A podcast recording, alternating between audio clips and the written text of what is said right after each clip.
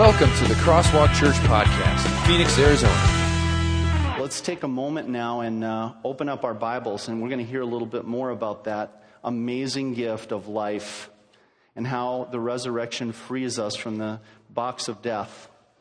As we read 1 Corinthians chapter 15, open up your Bibles with me to chapter 15, verse 50.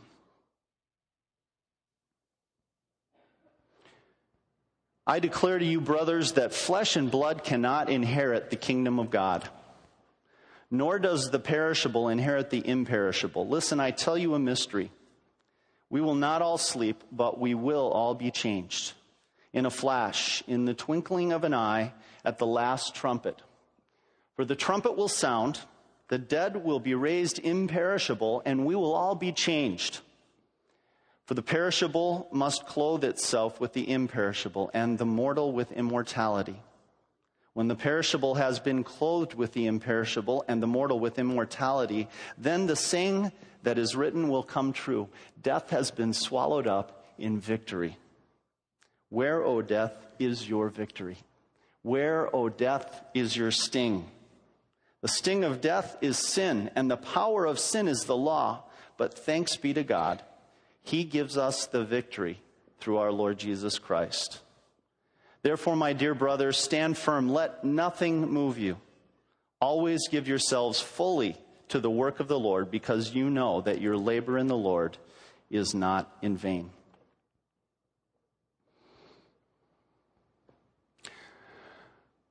I once found a brand new Angels baseball cap in a parking lot, and I almost brought it this morning because I wanted to talk a little bit with you about Nick Adenhart. I'm sure many, if not most of you, heard this past week about Nick and the amazing game that he had for the Angels on Wednesday night. He's only uh, been playing in the major leagues a little bit last season, and now this season, Wednesday night, he had his very first start. And uh, this young 22 year old baseball player had pitched for six scoreless innings. Only seven hits were scattered through those six innings. He had an amazing game, and he told his dad, he said, Dad, I want you to come to the game tonight. Because something special is really going to happen. I can just, I can feel it. And Nick did, as I just told you, pitch an amazing game. And then, hours later, celebrating with several of his friends, he was in a car and went through an intersection, and another driver came and T boned his car, killing that 22 year old young man. Are there ever guarantees in life? Can you imagine being young Nick's dad, who the, report, the reports tell us the next day, Thursday, went out in a, in a red jersey matching the color of the angels and stood on the mound where his son had pitched the night before and wept. Can you imagine being Nick's dad in those circumstances. And yet, in reality, aren't we all Nick's dad because we don't know? We don't know about ourselves. We don't know about those whom we love. We don't know about death. And no one can predict how long we might last. There just don't seem to be insurance policies there don't seem to be guarantees that can keep death pushed away. You know how we talk a lot here at Crosswalk about how Jesus Christ can have an impact on your life today. We talk a lot about how Jesus' blessings and being able to walk in those blessings can, can make a day to day difference in your lives. It can literally transform your life.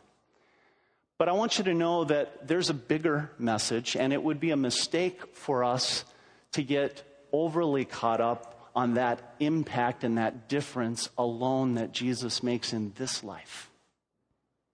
You see, because the message of Easter is that there is one insurance policy, there is one guarantee that we can have based on the resurrection of Jesus Christ from the dead, and it is the best guarantee you or I could ever imagine.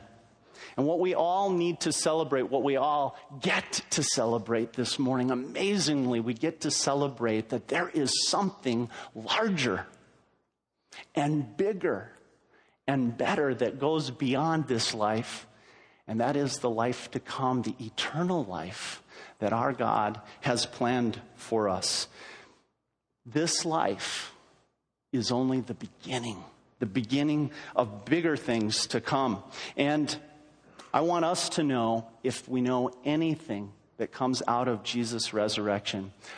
Even though this life can have amazing significance and purpose, our truest purpose, our greatest purpose is still waiting for us in eternity. And that's why I wanted to talk about these verses this morning, I wanted to talk about what it means when Paul says here in 1 Corinthians 15, I declare to you, brothers, that flesh and blood cannot inherit the kingdom of God, nor does the perishable inherit the imperishable. You know the story of the very first Easter?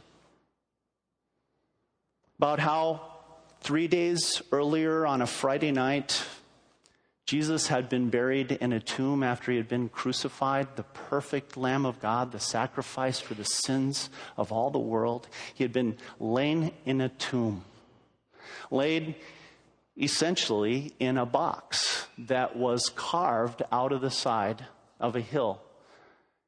I'll have Aaron uh, put up a picture here of it's a little bit fuzzy, but do you see that that garden there? This is actually called the garden tomb. And it's a tomb that was probably very much like Jesus' tomb. In, in the Gospels, they tell us that, that Joseph of Arimathea's tomb that he lent for Jesus was in a garden. And there was a rock wall with a boxy looking door that you went in. And once you were inside, you found a little cave where they would have laid Jesus' body. They put Jesus in that tomb. And then the Bible tells us that the disciples and the women went home and they, they just were obedient the next day to the Sabbath because the Saturday was a Sabbath day and they did nothing. Very early on Sunday morning, before it was really even light, the women gathered up all the burial stuff that they needed the perfumes and the spices and the cloths. And their plan was to go and prepare Jesus' body. And they walked out, and in the darkness, they asked themselves how they were going to roll back this large coin shaped stone that would have been rolled in front of the entrance of the tomb. In fact, not only rolled there, but because some people had come to Pontius Pilate and said, This guy claims that he's going to rise from the grave. We better post some guards there. Pilate had had the tomb literally sealed, and he posted a guard.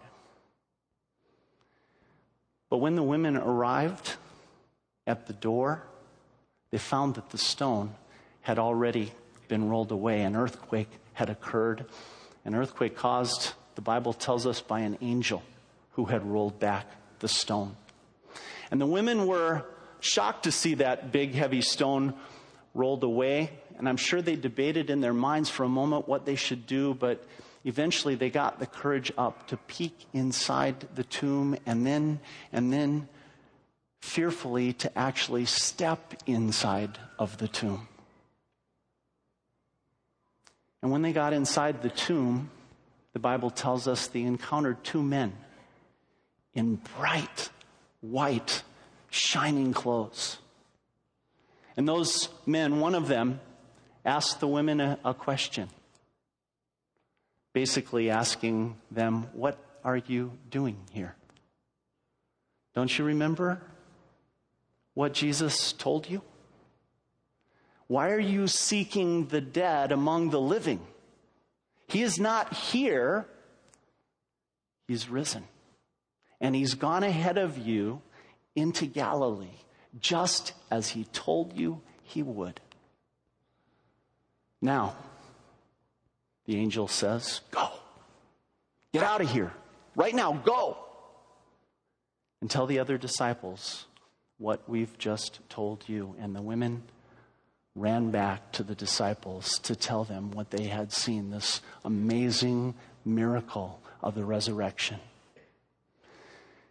And you know what goes beyond there. I won't go into all the details, but Jesus remained alive for 40 days after he rose from the grave. It wasn't just a, a, moment, a split second that he was alive. He hung out for 40 days. And the Bible tells us that more than 500 people were witnesses to the fact that he had risen from his grave, risen from death three days after he had been crucified on a cross, the most horrible and painful and sure way to die imaginable. That's what happened.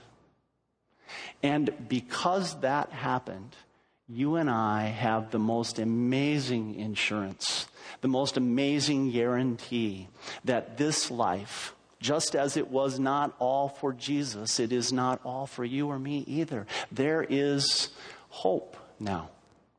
True hope. Solid, firm hope that we will one day, through faith in Christ, also rise from the grave. Even though, as we said just a moment ago, the wages of sin is death. And yes, we deserve that death. Yet we have all been offered and given that gift that Paul talks about the gift of life. What an amazing, amazing thing that is. Jesus, once dead, had come alive again. You know what Jesus told the disciples even before he died? Words that we all need to hear this morning. One time he was with his disciple Martha, and he looked right at her and he said, Martha, I want you to know this. I am the resurrection and the life. Whoever believes in me, even if he dies, he will live again. On the very week that he was going to be crucified, while he's teaching them that he's going to die for their sins, he says, Look, it's time. This is going to go down. It's going to happen. It's time for me to be glorified. But here's how I want you to picture it I'm going to be like a seed that looks dead, goes into the ground. But remember, with a seed, it has to die. Because once it dies, it goes into the ground and it produces so many more seeds. Jesus is actually telling his disciples, the life that I'm going to have after this life is going to be even more productive in terms of welcoming people into heaven than this life that you see me living now. This sacrifice of the cross that I'm going to make for people, this resurrection, is going to cause my kingdom literally to explode. And if you want to know how that came true, just read the book of Acts because that's exactly what happened and it continues today. Jesus, in that little section where he tells the disciples, I'm going to die and my life is like a seed, says this, and he says it to us. He says, If you love this life, you're going to lose it. But if you're willing to lose this life, you'll gain a new life, a better life for eternity. You know, that's exactly what we read in the book of Philippians from the Apostle Paul, too. Notice what he says. I put this in your crosswalk notes, which are inside your bulletin folder. Paul writes to the Philippians, and he says, Our citizenship is not here There's a better place coming. Our true citizenship is in heaven, and we eagerly await a Savior from there, the Lord Jesus Christ, who by the power that enables him to bring everything under his control will transform our lowly bodies so that they will be like his glorious body. I want you to circle that word transform. Because that's the key the key word in this passage. You and I, one day, we are going to be transformed. Our bodies, our lives, our entire existence is going to be transformed into an eternal existence, an incorruptible existence by what Jesus has proved in rising from the grave. You think that this life now has purpose and meaning and significance, the life that you're going to live for eternity is so much more. Paul writes in 2 Corinthians chapter 5 For while we are in this tent, we groan and are burdened, because we do not wish to be unclothed, but to be clothed with our heavenly dwelling, so that what is mortal may be swallowed up by life. Now it is God who made us for this very purpose. Will you circle that phrase? God has made us for this very purpose. What, what does he mean when he says for this very purpose? Well, he's referring back to the mortal being swallowed up by eternal life. What he's telling you is your true purpose, as meaningful and significant as Jesus makes this life, your true purpose lies ahead in eternity. God made you for the very purpose of enjoying His immediate presence in heaven. And He guarantees by giving you His Spirit, the Holy Spirit, through, through this book, the Bible, He guarantees, you see, there is a guarantee, isn't there? What is to come. There it is, that beautiful word, guarantee. And when we go back into 1 Corinthians 15, verse 50, look at how Paul words this very same guarantee. Look at what he says. He says, I declare to you. See that word? It's as if Paul would be saying, I am telling you the honest truth. I raise my right hand. I swear to you, I declare to you, brothers, flesh and blood cannot inherit the kingdom of God. This current body that we have, corrupted by sin, cannot inherit the kingdom of God. Nor does the perishable inherit the imperishable. Listen, Paul says, I tell you a mystery, something we can't fully grasp or understand. But we will not all sleep, meaning some will experience Jesus' return alive. But, he says, we will all be changed. Circle that word changed. We will all be changed in a flash, in the twinkling of an eye, at the last trumpet. Aren't those amazing words? When we started this message today, we talked about sudden death and how tragic it is for a young man only 22 years old to suddenly die. But look at what Paul is promising here in 1 Corinthians 15 for those who trust in Jesus as their Lord and Savior, they're going to experience sudden life in a flash, in the twinkling of an eye, he says. At the last trumpet, the trumpet will sound and the dead will be raised imperishable and we will all be changed. What an amazing promise. And that's our first point, a promise that I hope that you all take home with you today based on Jesus rising from that tomb, that box that he was in. Jesus' resurrection guarantees that there is going to be a big change for all of us, where these dead, sin filled, corruptible bodies will be changed into immortal bodies by God Himself at our resurrection. But let's be honest. We live in a world where even the guarantee of a big change doesn't necessarily do it for some of us. I mean, honestly, even the thought of death kind of makes us squirm a little bit, doesn't it? You look at our world today, and there are people everywhere trying to shove death back or shove it out of our minds, at least to the very edge of our minds where we don't have to think about it much. We don't have to be, as they say, morbid.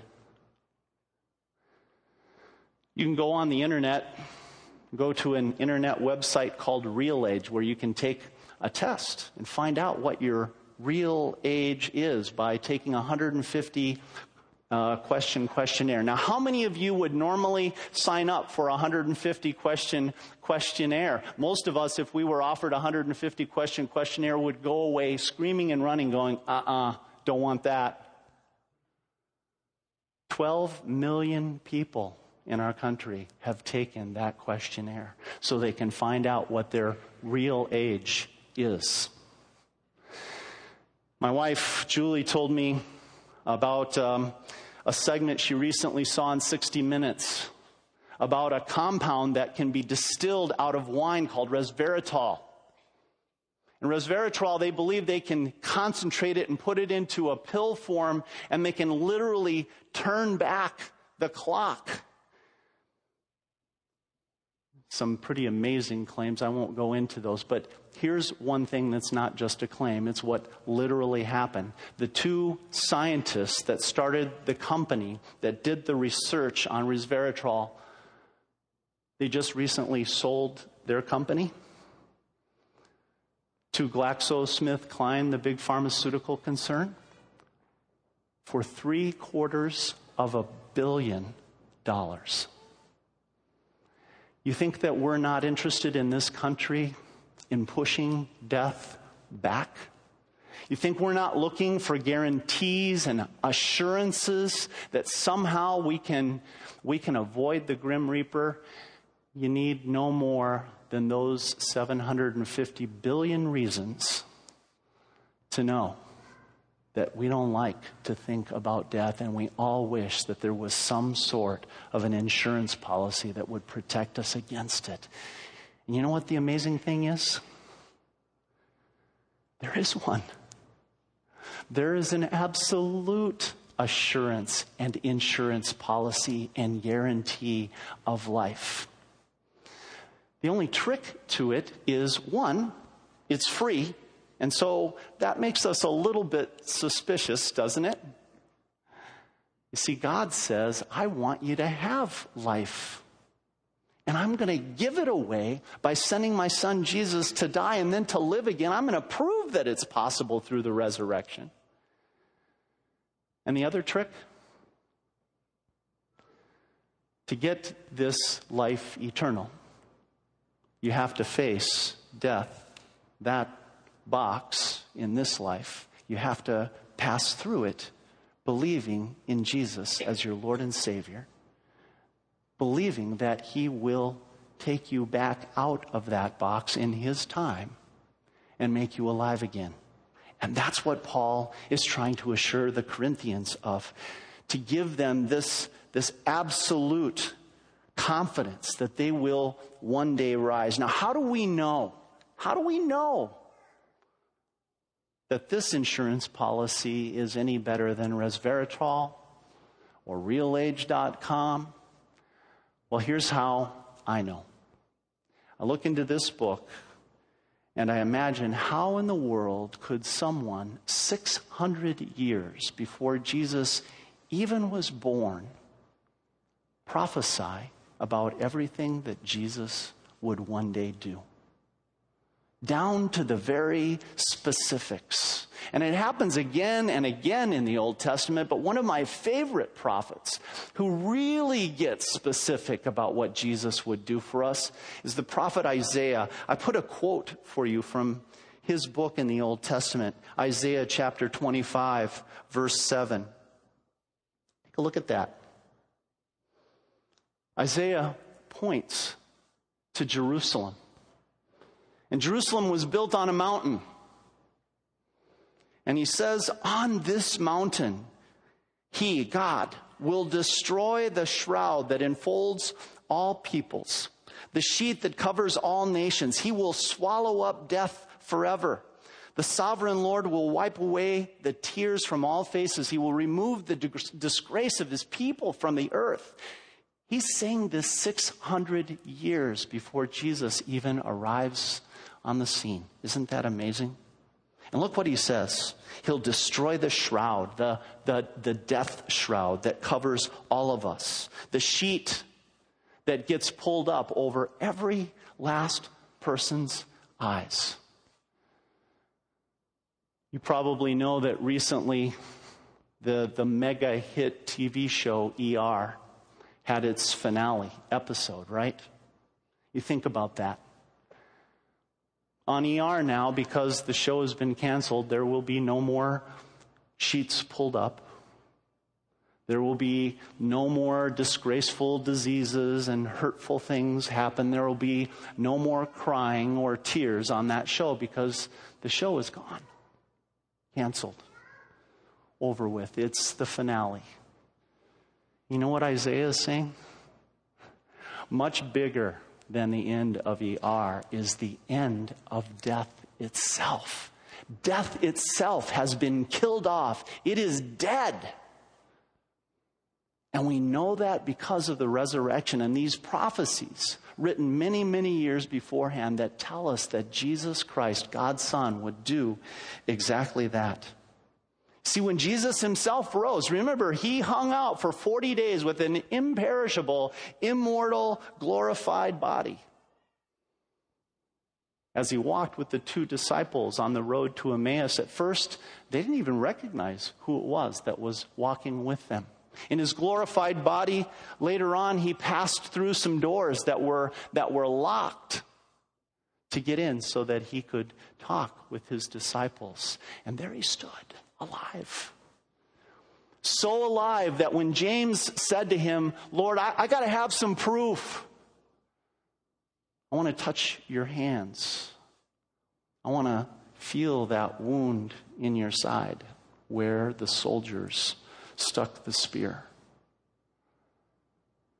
Jesus was open to all of that because he wanted them to be confident and assured and know beyond any shadow of a doubt that death is dead. Take a look at what Paul writes. I'll read from verse 53. For the imperishable must clothe itself with the imperishable. For the perishable must clothe itself with the imperishable, and the mortal with immortality. When the perishable has been clothed with the imperishable, and the mortal with immortality, then the saying that is written will come true. Death has been swallowed up. It's gone. It's been swallowed up in victory. Where, O death, is your victory? Where, O death, is your sting? John the Apostle, writing to the churches in the book of Revelation, says that there is a time coming when there will be no more death, or mourning, or crying, or pain, for the old order of things is passed away. What an amazing set of words that is. And Paul writes to Timothy, and he identifies exactly why we believe that. It's because of Jesus Christ. This grace was given us in Christ, Paul writes. Before the beginning of time, God had a plan before he even created the world.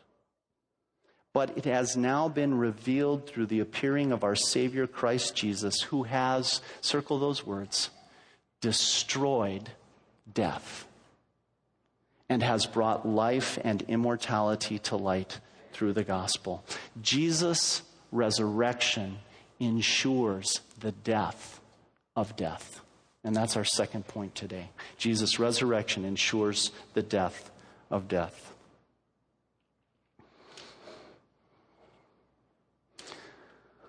I want to wrap up the message this morning by reminding you of something I said a little bit earlier.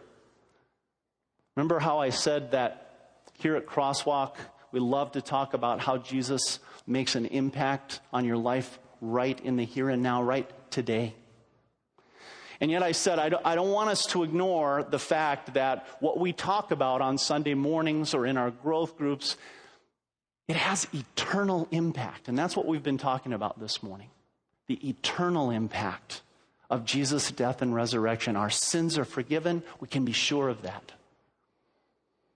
Our guilt and our shame is gone.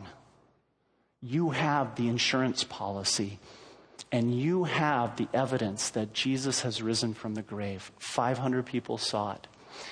It has eternal impact, but it also has impact that's as fresh as this morning's headlines. And I want to spend just a few moments talking about that before we leave this morning. I pick up this morning's Arizona Republic on my way to church. Our personal Great Depressions is the big headline in the box. Mesa resident Bob Green, 62, is struggling to find a good job and fears he is overqualified. The 30 year Air Force veteran has a master's degree and speaks three languages, and he can't find a job. He was laid off by Avnet in March.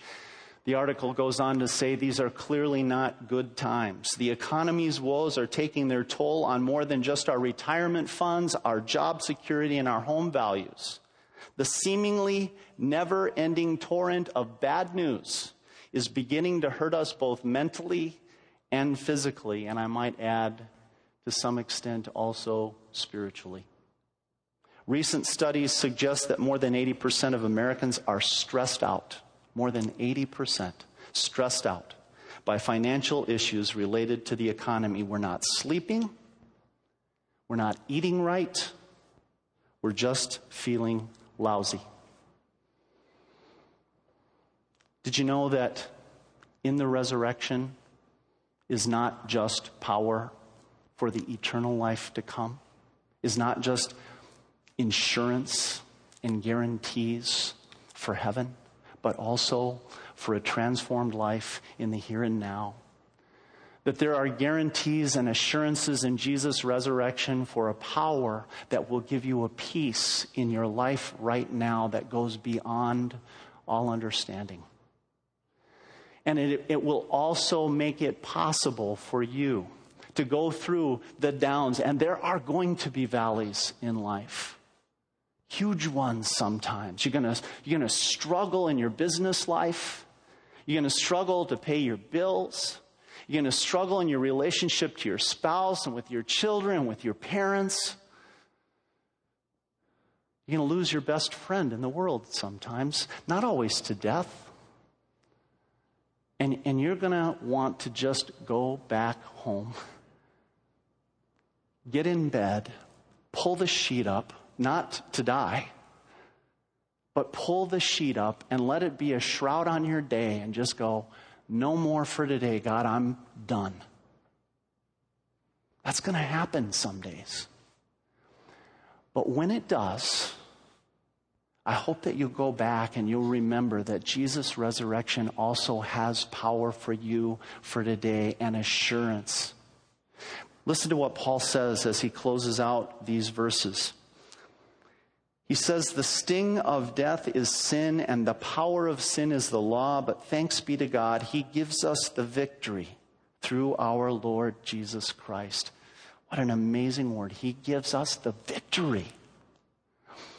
Are we walking around depressed in fear of what might happen to us next? Paul says, Don't be afraid. You are walking in victory. He gives you the victory in the Lord Jesus Christ. Therefore, he says, My dear brothers, look at these words. These are awesome words.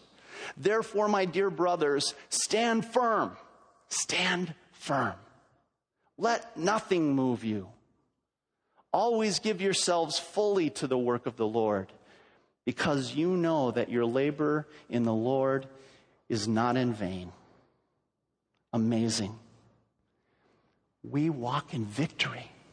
And even though we're going to face those valleys, we can face them with confidence. We can pull out this sword, the sword of the word, and we can, we can find answers for our life. We can look to Jesus, the one who rose from the grave, and say, if he could bounce back from the grave, if he could bounce back from that, why am I sweating the small stuff? Brothers and sisters in Christ, don't sweat the small stuff. Jesus' victory over death and the grave means that he can lead you to victory over anything. Literally anything. And that's why Paul says, stand firm. That's why he writes to the Romans, and I put this in your crosswalk notes, and he says, in all these things, we are more than conquerors, conquerors through him who loved us. And Jesus himself said this I have told you these things so that in me you may have peace. In this world, oh yeah, Jesus admits it, you'll have trouble. We live in a sin filled world. We ourselves can fall into sin each and every day. We'll have trouble. But take heart, I have overcome the world. So we all have to ask ourselves do we want to walk our everyday life, our walk in the crosswalk, living in fear? Or do we want to live in faith? Do, do we want to live worried and depressed, cycling on our problems, or do we want to live in thankfulness? Notice how Paul says this, but thanks be to God, he exclaims. And do we want to experience the joy of victory? Some of you know that joy. You've watched a favorite team. Maybe it was just recently in the in the uh, in the NCAA March Madness. Your your college team won, and you were pumping your fist in the air, and you were going, "That is so cool! My team won." Some of you have just played a round of golf, and you've shot your best round ever, and you're going, "Wow!" You know what it is to experience, to know the joy of victory. And you have that victory, the biggest victory of all, in the resurrection of Jesus Christ from the grave. Jesus' resurrection secures for you and for me the joy of victory.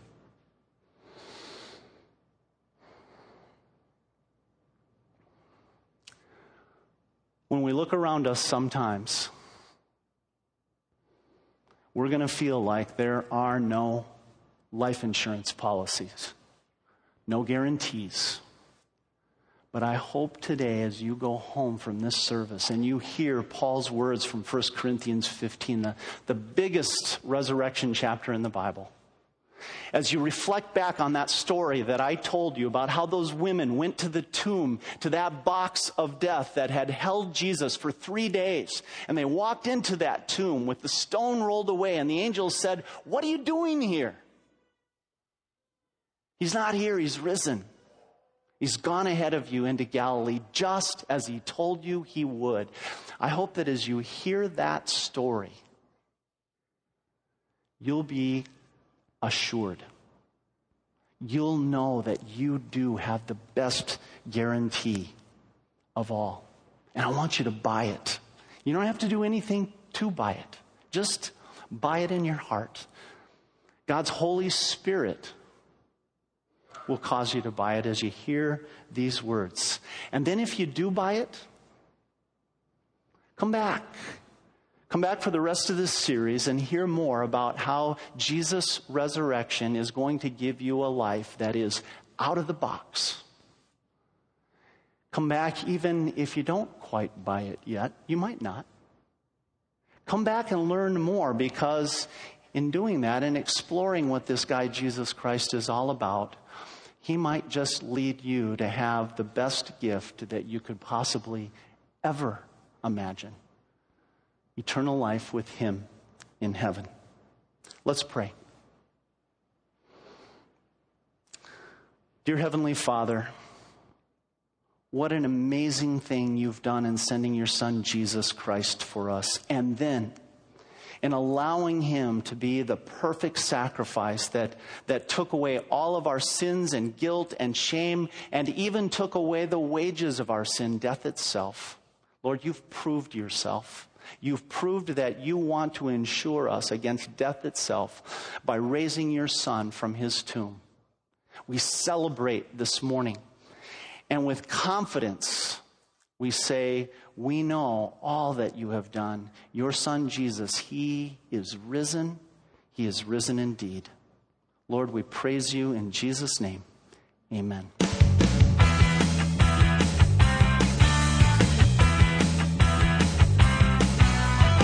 For listening to the Crosswalk Church podcast. For more information, visit us at crosswalkphoenix.com.